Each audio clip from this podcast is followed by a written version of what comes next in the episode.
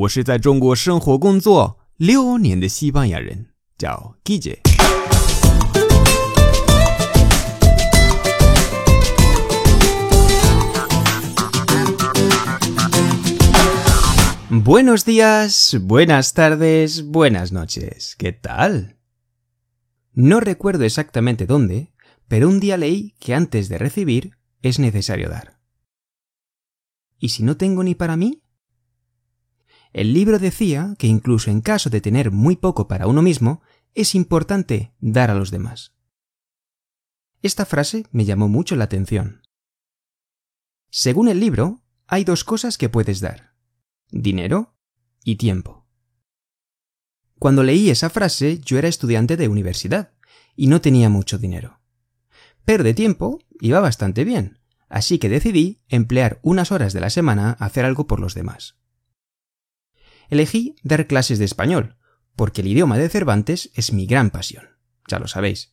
Y oí que en España hay muchos inmigrantes que quieren aprender nuestro idioma, pero que no tienen dinero para pagarse un curso. Estupendo. Durante un año fui dos tardes a la semana a un centro a dar clases de español a indios, pakistaníes, árabes. Pero no fue como yo esperaba. Pensé que encontraría gente con ganas de aprender pero la realidad fue muy distinta.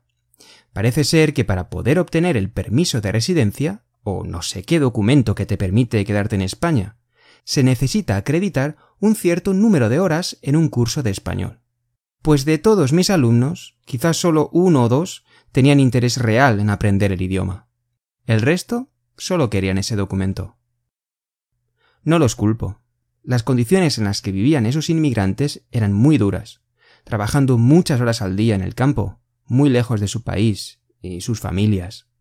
Al final, es normal no tener tiempo ni ganas de estudiar español. Cuando unos meses después, en 2011, llegué a China para hacer un proyecto en la Universidad de Beihang, volví a recordar aquella frase. Primero hay que dar, y luego recibir.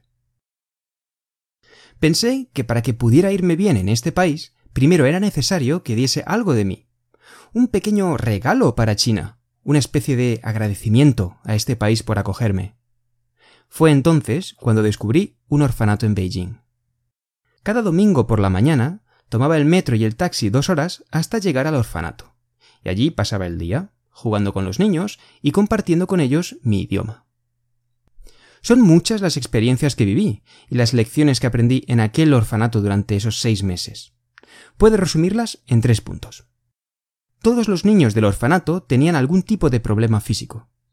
Es fácil juzgar a niños con deficiencias físicas, pensando que serán muy dependientes, que no podrán trabajar y habrá que buscarles trabajos más fáciles, pero os puedo asegurar que la gran mayoría habían aprendido a vivir perfectamente con su minusvalía, y no necesitaba la ayuda de nadie para su día a día.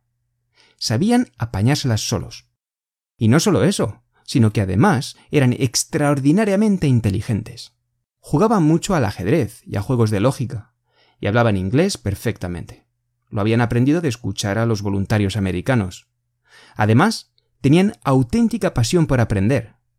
Hacían muchas preguntas, querían saberlo todo. No sé cómo serán los niños chinos, pero en España son unos vagos. Los niños del orfanato siempre sonreían, eso me sorprendió mucho, porque si te paras a pensarlo, tenían muchos más motivos para estar tristes que cualquier otro niño. Sin embargo, sonreían mucho. Eso me hizo darme cuenta de que la mayoría de mis tristezas y mis quejas venían de gilipolleces. Lógicamente, aprendí a valorar y agradecer todo lo que tengo, sobre todo una familia. La familia es un lujo que muchas veces damos por hecho. La familia es, sin duda, la cosa más importante de la vida, y hay que amarla y cuidarla sin condiciones. Yo lo primero que hice en China fue dar, y creo que ese fue el secreto para poder vivir una vida feliz en este país. A los pocos meses de llegar a China, tuve un problema bastante gordo, los meses más duros de mis seis años en China. Lo superé gracias a la gente que conocí en el orfanato. Si queréis, la semana que viene os contaré lo que me pasó. 好了，今天的节目就到这里。如果喜欢我的节目，欢迎大家关注我的微信公众号搜“季节西班牙语脱口秀”就可以找到我，那里的内容更丰富。最后，特别感谢为我的节目赞赏和评论，以及把节目分享到朋友圈的朋友们。Gracias y hasta luego。